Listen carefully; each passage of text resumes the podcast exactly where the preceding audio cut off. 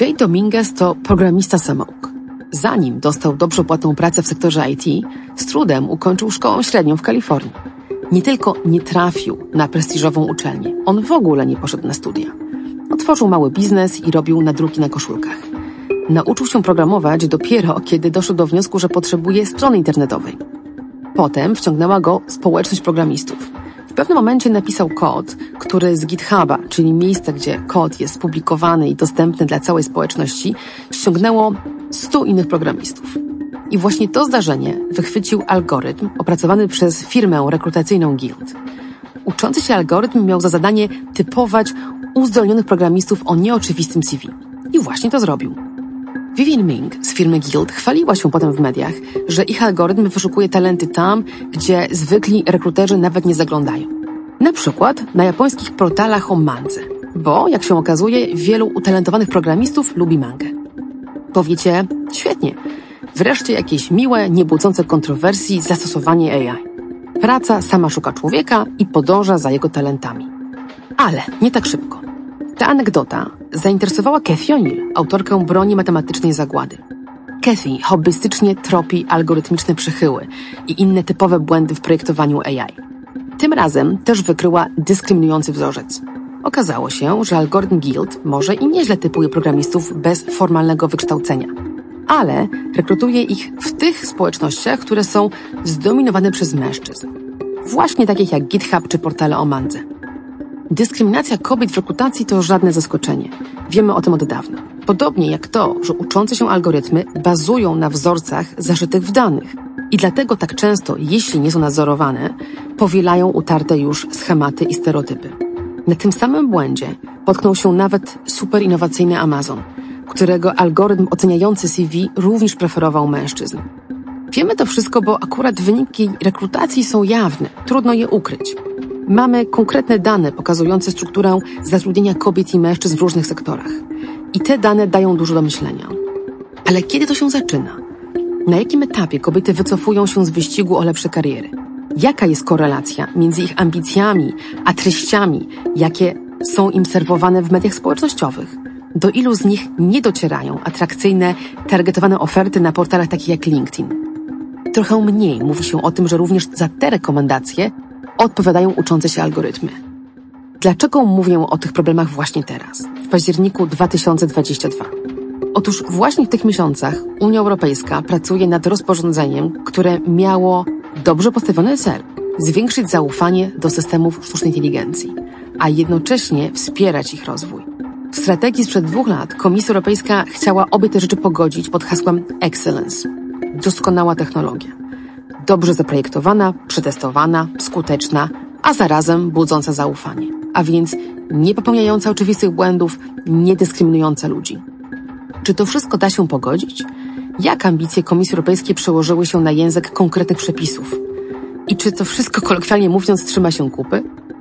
O tym rozmawiam dziś z wybitnym specjalistą od tematu sztucznej inteligencji. Jest ze mną dr Michał Nowakowski, prawnik, ale też praktyk. Zarządza startupem, w którym próbuje sam wdrażać etyczne rozwiązania oparte o AI. I naukowiec. Michał Nowakowski współpracuje m.in. ze Śląskim Centrum Cyber Science. Ja nazywam się Katarzyna Szymilewicz i zapraszam Was na kolejny odcinek podcastu Panoptykon 4.0. To jest Panoptykon 4.0. Cześć. Cześć, cześć. Witam w podcaście Panoptykon 4.0. Dzięki, że przyjąłeś zaproszenie i to do rozmowy o nieprostym temacie. Zdecydowanie. No, temat sztucznej inteligencji w kontekście regulacji, no to jest temat rzeka tak naprawdę. Spróbujemy go jakoś skanalizować, żeby nie popłynąć. Czy pamiętasz jeszcze swoje pierwsze wrażenie, kiedy zobaczyłeś propozycję tego konkretnego aktu prawnego, bo w naszej branży czekaliśmy dość długo, aż komisja coś pokaże. To napięcie rosło od 2020 roku. No i co? I, i zaskoczenie?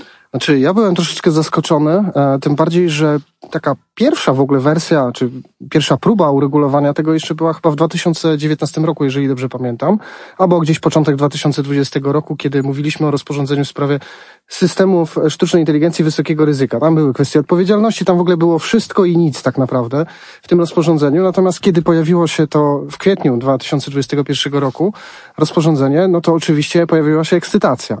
I zresztą tę ekscytację było widać nie tylko u mnie. Po tym, jak opublikowałem takie pierwsze opracowanie właśnie na ten temat, no to też było widać, że jednak tak społeczność, to taka bardzo szeroka, bym powiedział, była tematem bardzo zainteresowana. Potem, powiedzmy, z kolejnymi miesiącami rzeczywiście ten entuzjazm trochę zaczynał, zaczynał przygasać. Były też takie momenty pików z tego zainteresowania, kiedy pojawiały się jakieś nowe akty. I teraz, tak prawdę powiedziawszy, prawie dwa lata, no może półtora roku e, po opublikowaniu tej pierwotnej, pierwotnej wersji, mam wrażenie, że niektórzy już są po prostu zmęczeni kolejnymi iteracjami i czekaniem na ostateczną, e, ostateczną wersję. To prawda, a z drugiej strony właśnie teraz robi się naprawdę gorąco i dlatego teraz o tym rozmawiamy, ponieważ w Parlamencie Europejskim teraz trwają negocjacje tych przepisów. Za chwilę wejdziemy w bardzo ważny moment negocjacji między Parlamentem, Radą, czyli rządami, w tym Polską i, i samą komisją, która to wszystko zaczęła i wtedy będziemy wreszcie y, mogli mówić o konkretach. Ale wracając do, do meritum, do konkretów, czy było dla Ciebie jasne, czego to w ogóle dotyczy ta regulacja? Czy to jest Twoim zdaniem regulacja sztucznej inteligencji, czy jednak coś innego? Wiesz co, ja mam takie wrażenie, że problemem w ogóle na, na, poziomie, na poziomie takim politycznym bym powiedział, a mam wrażenie, że jednak to był projekt bardziej polityczny niż taki stricte ekspercki, pomimo tego, że mówimy o Komisji e, Europejskiej.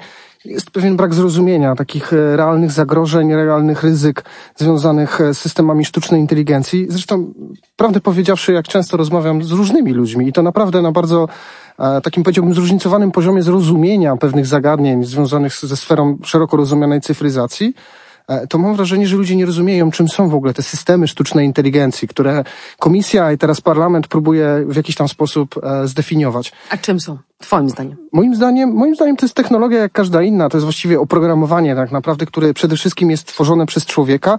Oczywiście z zastosowaniem pewnych jakichś tam określonych e, technik, uczenia maszynowego, uczenia głębokiego, przetwarzania języka naturalnego, nawet z, no, te metody statystyczne, ich bym tutaj akurat do jednego worka nie wrzucał, tak? A, ale zasadniczo to są te wszystkie właśnie takie rozwiązania, które w mniejszym lub mniejszym stopniu uczą się. Uczą się jakiejś zależności de facto. A dlaczego y, statystyczne metody nie? To jest, to jest trudny temat, tak w ogóle. No bo gdybyśmy sięgnęli znowuż do e, definicji, która została zaprezentowana w tym projekcie rozporządzenia w sprawie sztucznej inteligencji, mówmy AI Act.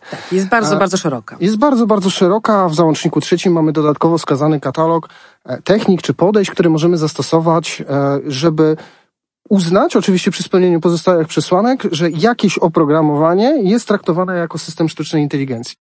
Miałem okazję uczestniczyć w procesie opiniowania też tego aktu prawnego i jednym z takich właśnie elementów, który zwrócił naszą szczególną uwagę e, i to nie chcę mówić, że nie smak, ale musieliśmy, że tak powiem, dość dużo uwag dać do samej definicji tych systemów sztucznej inteligencji, była właśnie kwestia wrzucenia do jednego worka z technikami, które zakładają jakiś sposób samodzielnego, powiedzmy, uczenia się przez taki, nazwijmy to, algorytm czy model sztucznej mhm. inteligencji. Czyli człowiek e, daje, zadaje cel, zadanie, a tak. program sam kombinuje, jak to wykonać. Dokładnie. Natomiast oczywiście tam są różne, różne te metody. One są, jest na przykład e, uczenie maszynowe nadzorowane, nienadzorowane. Jasne. Myśmy wchodzili tam, że tak powiem, tak, za bardzo szczegółowo.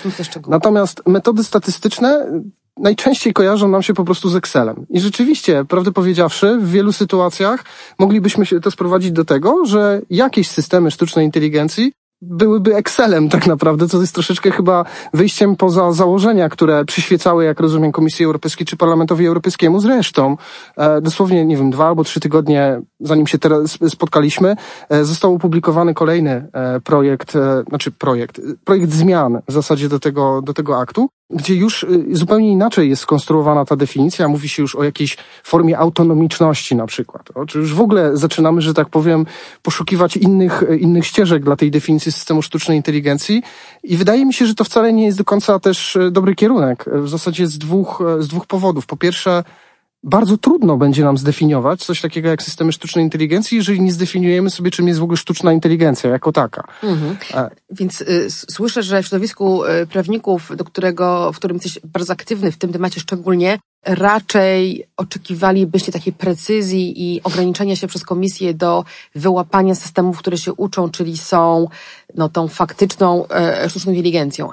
Z kolei, kiedy ja o tym myślę i wracam do ambicji komisji, faktycznie dzisiaj trochę zatartych, to rozumiem to trochę inaczej, że Unia Europejska miała taką diagnozę, że oto na rynku pojawiają się różne ryzykowne użycia tak naprawdę technologii w szerokim tak. sensie. Technologii, które oceniają ludzi, profilują tych ludzi, rekomendują im i to jest w tej definicji komisji podkreślone, że o ten output, o ten efekt chodzi.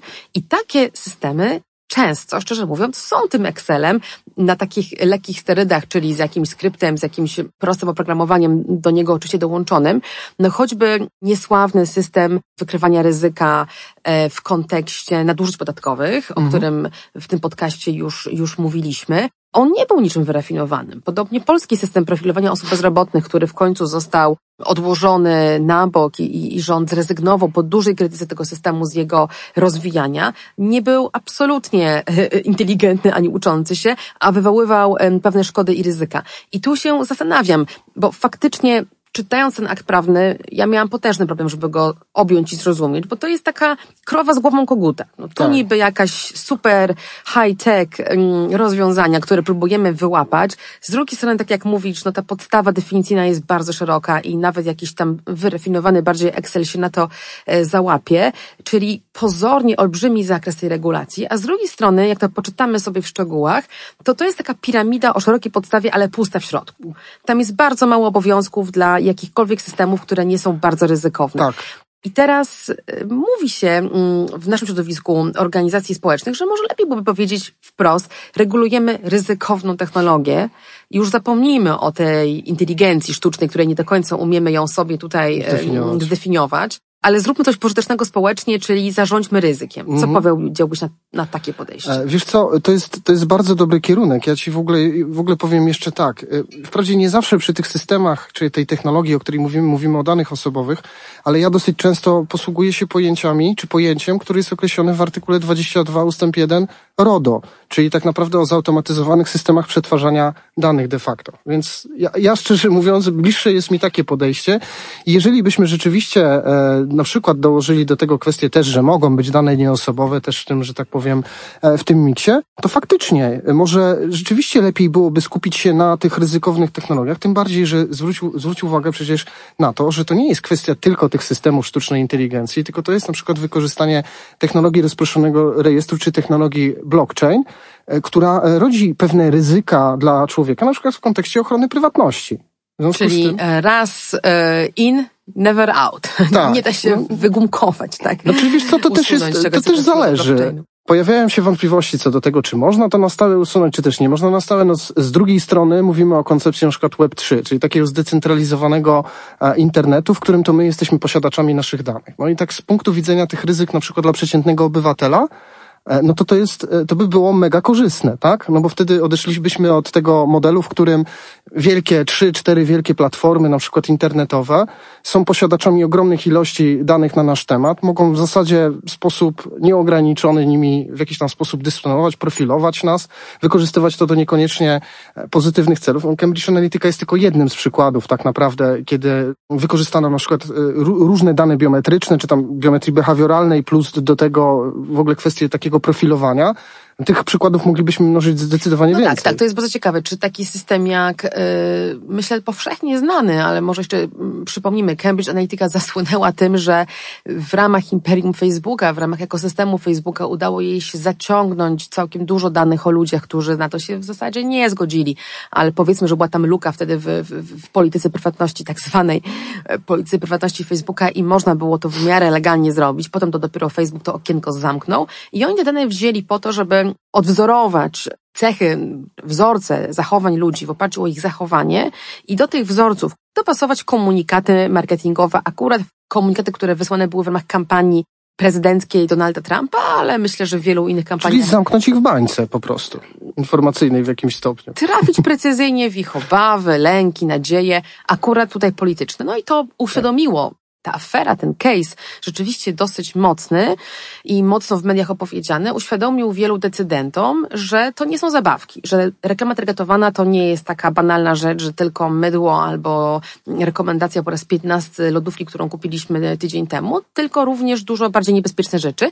A na przykład w rozporządzeniu o AI, o którym sobie rozmawiamy dzisiaj, one w ogóle nie są obecne. I to jest moje pytanie do Ciebie. Jak w ogóle podejść jak wyłapać te ryzykowne użycia technologii, nawet w szerszym właśnie sensie mhm. niż, niż uczące się. Ja wspomniałam na wstępie naszej rozmowy o przykładzie ze świata rekrutacji, gdzie mieliśmy do czynienia z algorytmem, który w sposób no, skrzywiony wyłapywał osoby które dopiero miały być rekrutowane i to na pewno może komuś zrobić pewną krzywdę poprzez pominięcie, ale o wiele większą krzywdę w mojej ocenie robią na przykład rekomendacje, które dostajemy przez lata od dzieciństwa, jako kobiety, jako mężczyźni, jako dzieci mhm. w mediach e, społecznościowych. A to nie byłoby uznane za ryzykowne. Jak ty byś podszedł do, gdybyś mógł to zrobić, do definicji ryzyka? Wczoraj akurat kolega podesłał mi taką informację, że wykryto, że jakiś e, algorytm tak rekomendował treści dziewczynce 14-letniej, de facto e, skłaniając ją do popełnienia samobójstwa. Więc to też pokazuje, że te ryzyka są bardzo, bardzo zróżnicowane. Natomiast teraz odpowiadając na twoje, e, na twoje pytanie, ja powiem szczerze, nie wiem do końca, jak można byłoby to zrobić tak, żeby objąć wszystkie potencjalne, e, potencjalne zagrożenia. Tak jak dzisiaj mamy różne przepisy, na przykład dotyczące odpowiedzialności karnej, też one nie łapią wszystkich jakby możliwych scenariuszy w tym wypadku. Natomiast i teraz pojawia się taki problem. No niestety jako prawnik muszę, muszę się tym, z tym też zderzyć. Z jednej strony oczekiwałbym tego, żeby był jakiś szerszy katalog, w którym są wskazane potencjalne praktyki, na przykład nazwijmy to manipulacyjne, ale teraz od razu ktoś mi skontruje. E, mówi, czym jest w takim razie manipulacja? Manipulacja jest bardzo szerokim pojęciem. Bardzo ocennym. No można oczywiście twierdzić, że w takim wypadku dajemy sądowi prawo do decydowania, ale może mieć to też taki skutek, że jeżeli zbyt szeroko określimy na przykład katalog praktyk zakazanych, to może to doprowadzić w jakimś stopniu do ograniczenia tworzenia takich rozwiązań innowacyjnych, które z kolei mogą mieć taki pozytywny e, wpływ na nasze społeczeństwo. Albo przykład... do zalania sądów sprawami, które Albo. nie są tego warte. Tak, a jeszcze jak to połączymy, o czym pewnie będziemy jeszcze mówili, kwestiami odpowiedzialności, to już w ogóle okaże się, że po prostu sądy będą w tym zakresie niewydolne. E, w związku z tym e, ja wychodzę z założenia, że jednak trzeba w miarę to opisać ogólnie, ale postarać się przynajmniej zdefiniować podstawowe pojęcia. E, w tym zakresie. I e, to jest zrobione dobrze w tym akcie prawnym, czy nie do końca? Nie do końca, bo też jak właśnie byliśmy na etapie opiniowania e, też katalogu tych praktyk zakazanych, artykuł 5, sławny, niesławny, no to też wskazywaliśmy, że jest tam wiele pojęć, które są bardzo, bardzo niejasne, tak? To ja może dopowiem, chodzi o to, że w tej piramidzie, którą sobie metaforycznie zarysowaliśmy, która ma objąć rozmaite systemy szeroko pojętego AI, Komisja Europejska proponuje takie podejście, gdzie zakazujemy tych no, najbardziej ryzykownych, tak ryzykownych, że nie da się w zasadzie tego ryzyka zmitygować, mówiąc prawniczym żargonem, czyli znaleźć środków zaradczych.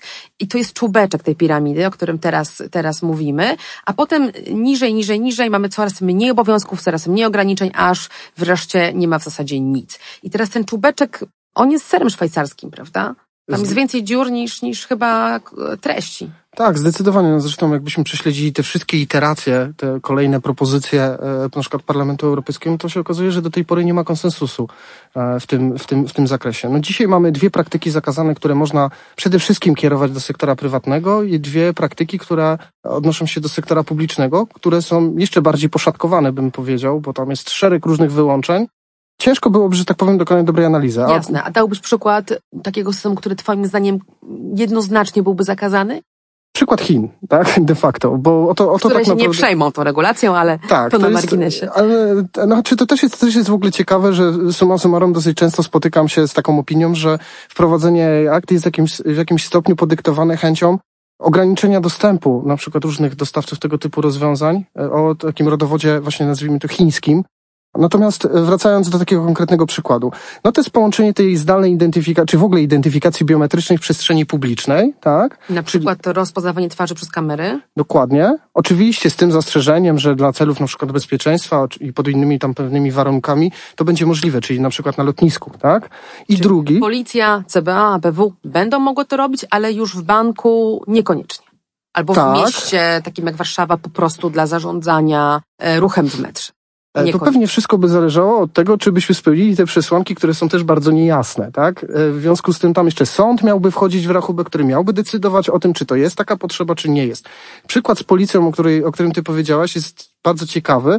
Akurat nasze społeczeństwo jest takie dosyć, bym powiedział, homogeniczne, to znaczy nie ma, nie, nie ma tak e, dużo na przykład osób o innym kolorze skóry, co jest na przykład charakterystyczne dla Stanów Zjednoczonych i gdzie systemy właśnie identyfikujące w takiej przestrzeni różne osoby są bardzo zbiasowane, są bardzo e, skrzywione. skrzywione. Tak. I one, i to prowadzi bardzo często też do dyskryminacji. Bo może jeżeli nam pozwoli czas, to troszeczkę byśmy do, do tego nawiązali. Natomiast druga praktyka, która myślę, że ściśle jest powiązana też z tą identyfikacją biometryczną, choć niekoniecznie musi, no to to jest kwestia tak zwanego scoringu społecznego, który jest poznawany z przyznawaniem albo odbieraniem benefitów. Teraz wyobraźmy sobie, gdy... To jeszcze zatrzymajmy się przy tym, możemy to skojarzyć właśnie z Chinami, bo w pewnym tak. momencie dosyć no, duża uwaga mediów europejskich została skierowana na taki system SCS, system kredytu czy, czy scoringu społecznego, który polega na tym, że w Chinach obywatele zbierają punkty i jak mają ich więcej, to więcej im wolno. W takim sensie, że mają na przykład pierwszeństwo przy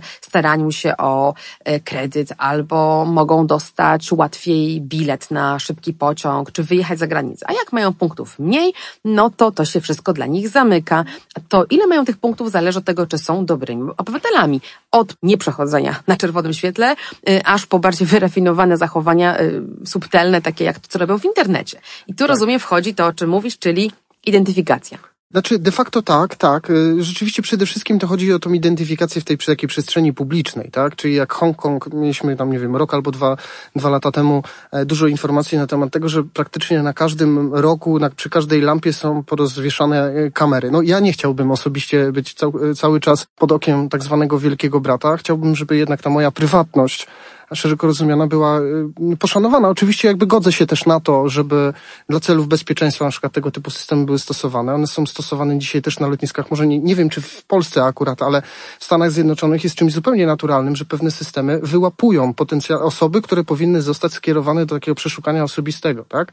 I to, to wydaje mi się, że oczywiście, no może się nam to nie podobać, szczególnie jeżeli to my e, jesteśmy tym dotknięci. Natomiast z perspektywy takiego szerokiego bezpieczeństwa dla społeczeństwa, to nie jest złe złe. Natomiast w sytuacji, w której nie dość, że ten wielki brat nad nami czuwa, identyfikuje nas, identyfikuje naszą taką sferę, powiedziałbym, bardzo prywatną, tak? No bo to kwestia identyfikacji biometrycznej jest też kwestią bardzo wrażliwą.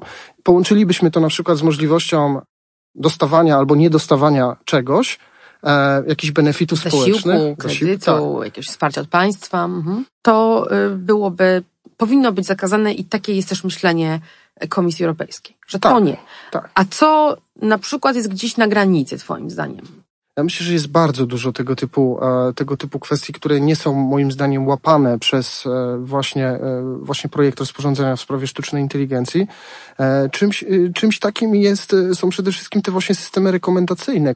Tu się pojawia pytanie. Musi być zawsze link pomiędzy tym, że na przykład jest określona rekomendacja i jest jakaś potencjalna szkoda.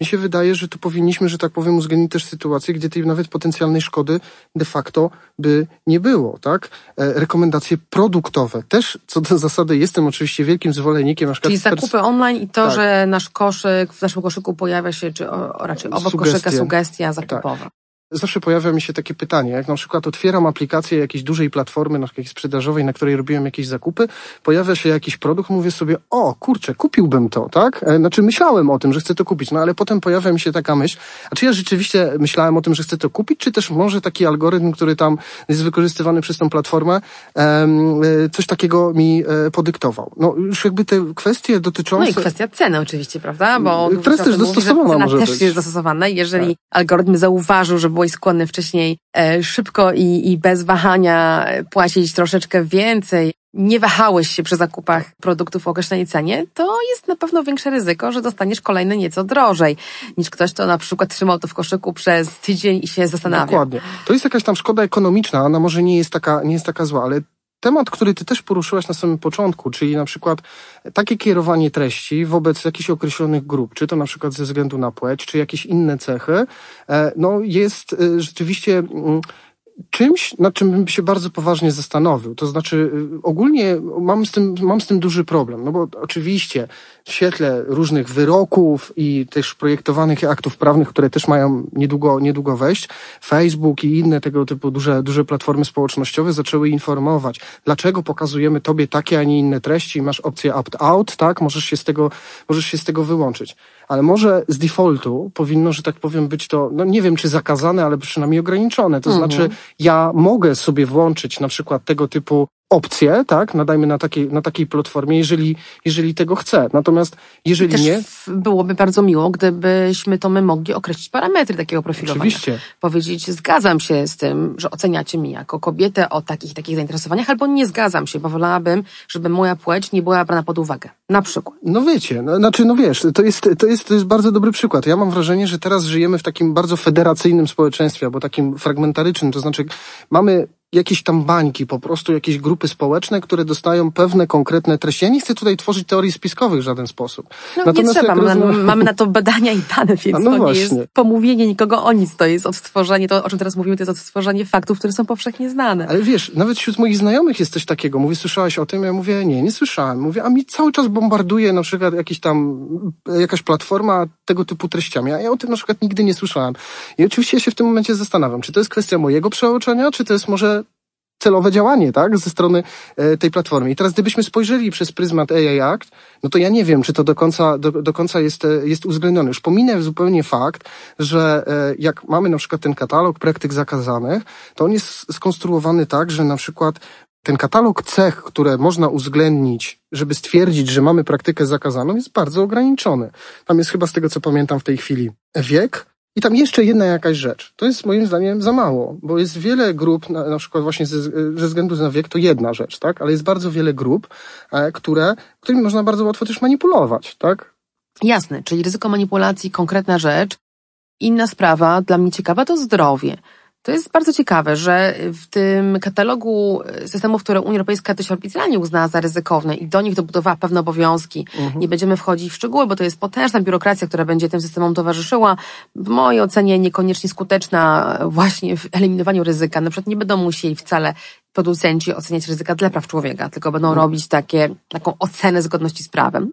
Tutaj jeszcze zrobię tylko jedno wtrącenie, bo jest jedna z propozycji, jedna z tych wielu propozycji w Parlamencie Europejskim, która na przykład wskazuje, i to jest akurat z technicznego punktu widzenia trudne do wykonania, że na przykład jeżeli zidentyfikujemy, że nasz system, mówimy o systemie wysokiego ryzyka, potencjalnie albo już, że tak powiem, e, naruszył prawa podstawowe, bardzo szeroki, że tak powiem, katalog, to w tym momencie powinniśmy dokonać notyfikacji właściwemu organowi, zgłoszenia. który będzie, tak, mhm. takiego, takiego zgłoszenia.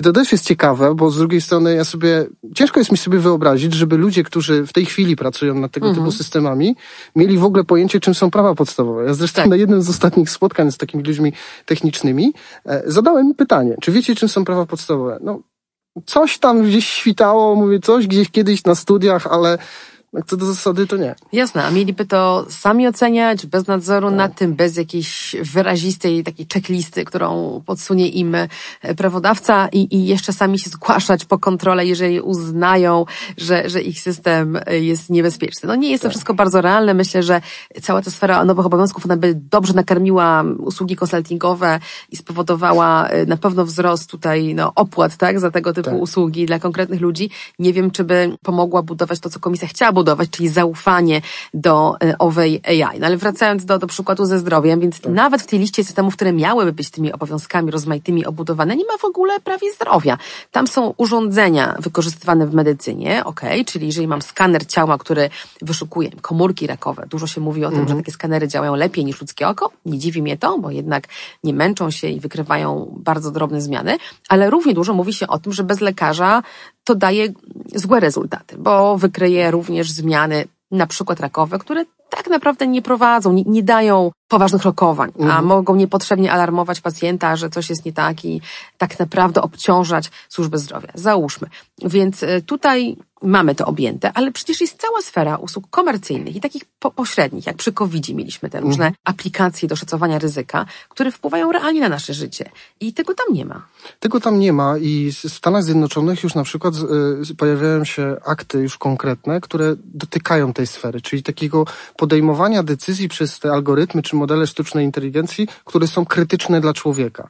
Zresztą na poziomie Unii Europejskiej, czy może w ogóle Europy, dyskutuje się na przykład nad rewizją karty praw podstawowych, która ma dostosować tą kartę praw podstawowych, która ma już jednak kilkadziesiąt lat, do tej sfery cyfrowej. I jednym z postulatów, które tam jest skazane, to na przykład to, żeby w ogóle wyłączyć możliwość, e, żeby algorytm czy model sztucznej inteligencji podejmował decyzje, no to tam critical decisions tam dotyczące człowieka. Czyli bardzo istotne. Bardzo istotne. Na przykład jakie? I teraz, no właśnie, nawet te dotyczące zdrowia. To znaczy, jeżeli byśmy zaprzęgnęli taki system sztucznej inteligencji e, do weryfikacji na przykład tego, czy mamy mamy jakieś zmiany skórne, albo jakaś szersza analiza dotycząca naszego y, genotypu i tak dalej. A propos jakiś tam... Na przykład po to, żeby nas zaklasyfikować do jakiejś terapii albo na operację. Dokładnie. To, y, to w tym wypadku jednak ostateczna decyzja miałaby być podejmowana przez człowieka, czyli przez lekarza. Zresztą, gdybyśmy spojrzeli do artykułu 14 e, projektu rozporządzenia, tego AI Act, no to tam też jest bardzo ważna rzecz, o której się często zapomina,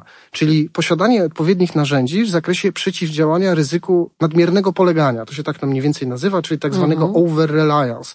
Czyli mhm. my musimy zadbać o to, że człowiek jednak jest w jakiś sposób decyzyjny w tym zakresie. I to naprawdę decyzyjne, a nie performa e, akceptujące rekomendacje Dokładnie. E, takiego systemu. No innym przykładem krytycznej decyzji na pewno byłoby to, co znamy ze Stanów Zjednoczonych, już słynne case'y decydowania o tym, czy kogoś y, wypuścić z aresztu, czy kogoś zostawić dłużej w więzieniu, na przykład Albo recydywa. w kontekście tak, recydywistów, tak. czy powinniśmy skrócić, czy wydłużyć wyrok. Ale dobrze, dochodzimy teraz do bardzo ciekawego wątku, współpraca człowiek-system oraz tego systemu do pewnego stopnia wyjaśnialność. Może powiedzmy jeszcze chwilę o tym, bo to jest bardzo ciekawe. Ja słyszę krytykę ze strony środowisk zajmujących się technologią na samo słowo wyjaśnialność często, że jak to, czego wy chcecie, prawnicy, chcecie uczynić systemy AI, które uczą się czasami w sposób nienadzorowany i ciekawe wyciągają wnioski o świecie e, wyjaśnialnymi? Przecież tego się nie da zrobić. Czy możemy to rozpakować i rozróżnić? To, to jest moja teza, ciekawe jestem, czy się z nią zgadzasz. Czym, czymś innym jest rozpakowanie tego black boxu i dokładne wyjaśnienie, co on tam robi, a czymś innym i możliwym i pożądanym złapanie kluczowych decyzji projektowych w takim systemie, które decydują o jego celach, o jego wskaźnikach i o jego optymalizacji. I że to drugie i to pierwsze to są różne rzeczy mhm. i warto byłoby je rozdzielać. Czy zgadzasz się z takim podejściem? Znaczy, to jest bardzo ciekawe, co mówisz. Ja myślę, że ta druga kwestia dotyczy kwestii w ogóle audytowalności jako takiej, to znaczy tego prześledzenia procesu właśnie tworzenia nawet samego rozwiązania, czyli tych etapów poprzedzających już wdrożenie samego systemu, ale też obejmujące na przykład obszar testowania i walidacji dajmy na to, takiego modelu. Natomiast y, to, co powiedziałaś w kontekście w ogóle samej wyjaśnialności jest y, bardzo ciekawe. Z tego względu, że zasadniczo, gdybyśmy spojrzeli na przepisy w Unii, w Unii Europejskiej, to w dużej mierze my już mamy y, obowiązek wyjaśniania pewnych decyzji. Oczywiście nie w każdej przypadku, ale ten wspomniany przeze mnie artykuł 22 RODO, czy artykuł 105a ustęp 1a prawa bankowego pozwala nam, znaczy nakazuje tak naprawdę takiemu administratorowi danych, oczywiście tu mówimy o danych osobowych, udzielenia wyjaśnienia. I tu dochodzimy, że tak powiem, do clue samej wyjaśnialności. To, co, o czym mówią osoby techniczne, to one wychodzą z założenia, że potrzebujemy bardzo technicznych informacji na temat tego, jak została podjęta Dokładnie. konkretna decyzja. Jak, a nie dlaczego, prawda? Tak. Sposób dojścia do niej im wydaje się słusznie nierealny czasem do odtworzenia, a my mówimy, ale to nie o to chodzi, prawda? Chodzi ja zadam... o to, żeby wyjaśnić dlaczego. Ja zadam Ci pytanie. E, jeżeli byłabyś poddana procesowi oceny zdolności kredytowej z użyciem systemu sztucznej inteligencji. W banku. W banku. Mhm. Jeżeli odmówiono by ci e, takiej, e, przyznania takiego kredytu, co byłoby dla ciebie istotne? Czy byłoby dla ciebie istotne dokładnie, jakie parametry były brane pod uwagę, w jaki sposób przebiegał, że tak powiem, proces analizy, analizy tych danych, czy może coś innego? Ja znam odpowiedź, ponieważ nawet jako panoptykon się angażowaliśmy w tworzenie takiego przepisu, który mamy w Polsce, który dokładnie nakazuje, co nakazuje? Nakazuje wyjaśnienie takiej osobie poddanej ocenie scoringowej czy, czy kredytowej szerzej, co miało wpływ, tak? Nawet ja nie chcę tej pełnej listy, bo my w dialogu z bankami na ten dokładnie temat dostawaliśmy czasami wyplute bardzo długie listy wszystkich rzeczy, które mogą mieć znaczenie. I powiem Ci, że to jest bardzo frustrujące.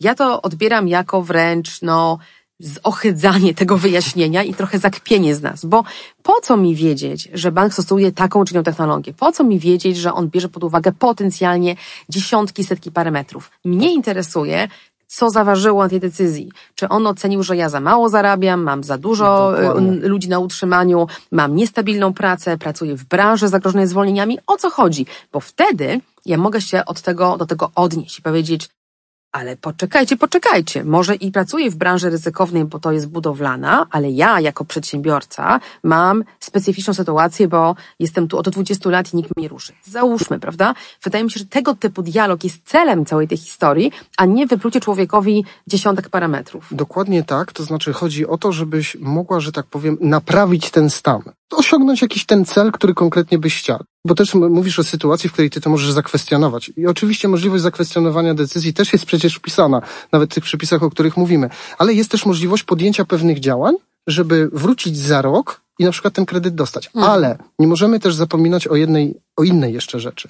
Interesariuszy, czyli osób zainteresowanych wyjaśnieniem, jak działa algorytm czy model sztucznej inteligencji jest zdecydowanie więcej i nie obejmuje tylko i wyłącznie tego ostatniego użytkownika. Czyli jeżeli ja na przykład chcę działać w sposób etyczny, chcę tworzyć etyczny system sztucznej inteligencji, to ja muszę wiedzieć, dlaczego on na przykład postąpił w taki, a nie inny sposób. I już w tym momencie Wchodzimy na inny poziom. Na inny poziom. Te informacje już, że tak powiem, te, które daliśmy temu e, potencjalnemu klientowi, są dla nas mniej istotne. Dla nas są istotne już w tym momencie aspekty techniczne. Czasami mogą być to aspekty biznesowe.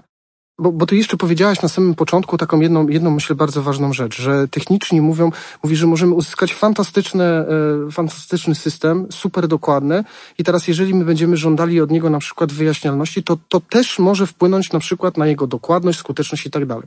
Są twarde dane, które pokazują, że w pewnych sytuacjach rzeczywiście zależność pomiędzy dokładnością systemu a wyjaśnialnością jest taka, że im więcej wyjaśnialności, nazwijmy to tak spłycając, tym mniejsza, mniejsza y, dokładność. I teraz powinniśmy zadać sobie pytanie, w jakich sytuacjach moglibyśmy dopuścić na przykład stosowanie systemów typu black box? Czyli na przykład, jeżeli byśmy byli w stanie stworzyć tak rewelacyjny system sztucznej inteligencji, że on, abstrahując od kwestii dyskryminacji, on by był kompletnie niedyskryminacyjny i w 99,9% potrafiłby stwierdzić, że ktoś ma raka i zastosować odpowiednią terapię, no to pytanie, czy my w, takim, w takiej sytuacji czy możemy zejść z tej tak. wyjaśnialności? Tak, czy możemy mhm. zejść tak. z tej wyjaśnialności? To jest bardzo y, dobry przykład pytania politycznego, które powinni sobie zadawać tworzące takie systemy na potrzeby polityki publicznej, ochrony zdrowia, no poważnych zastosowań. Tego dokładnie od nich ja bym oczekiwała taki mechanizm jest wbudowany w ten, w ten cały europejski akt, czyli nie ma tam pomysłu zakażmy tego albo na twardo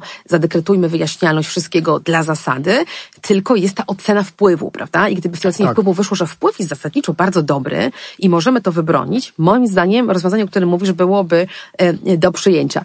E, I teraz e, ważna rzecz, już zbliżamy się, myślę, do, do, do, do mety, ale żeby pochwalić za coś jednak Komisję Europejską może pod, pod koniec, bo jest ta jedna bardzo ciekawa rzecz, dokumentacja techniczna. To, mhm. o czym ty mówisz teraz, stawiając się w roli profesjonalisty, który tworzy systemy, czy je audytuje potencjalnie, ty potrzebujesz wiedzieć więcej. I to więcej w tym akcie prawnym mamy w postaci takiego przebogatego załącznika, który mm, wylicza dokumentację techniczną, którą tworzący rozwiązania AI-owe, na przykład jakiś potężny Amazon, czy potężny IBM, czy potężny Google, które rozwijają modele, z których korzystają inni, musiałby dawać na przykład firmie, którą ty prowadzisz, albo którą każdy z nas mógłby kiedyś chcieć założyć, która będzie to implementować w kontekście polskim, nie wiem, żeby wspierać rozpoznawanie twarzy w banku, prawda, a akurat nie na granicy, więc komercyjne użycie.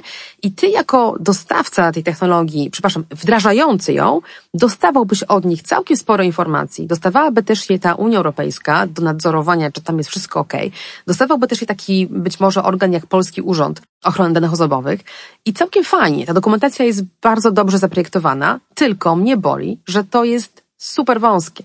Czyli ta cała historia, którą opisuje pozytywna, dotyczyłaby bardzo niewielu systemów. A co z całą mhm. resztą, prawda? One nie byłyby dokumentowane, nie byłyby oceniane przez nikogo. Czy, czy ja się mylę? Czy gdzie indziej jest ta furtka?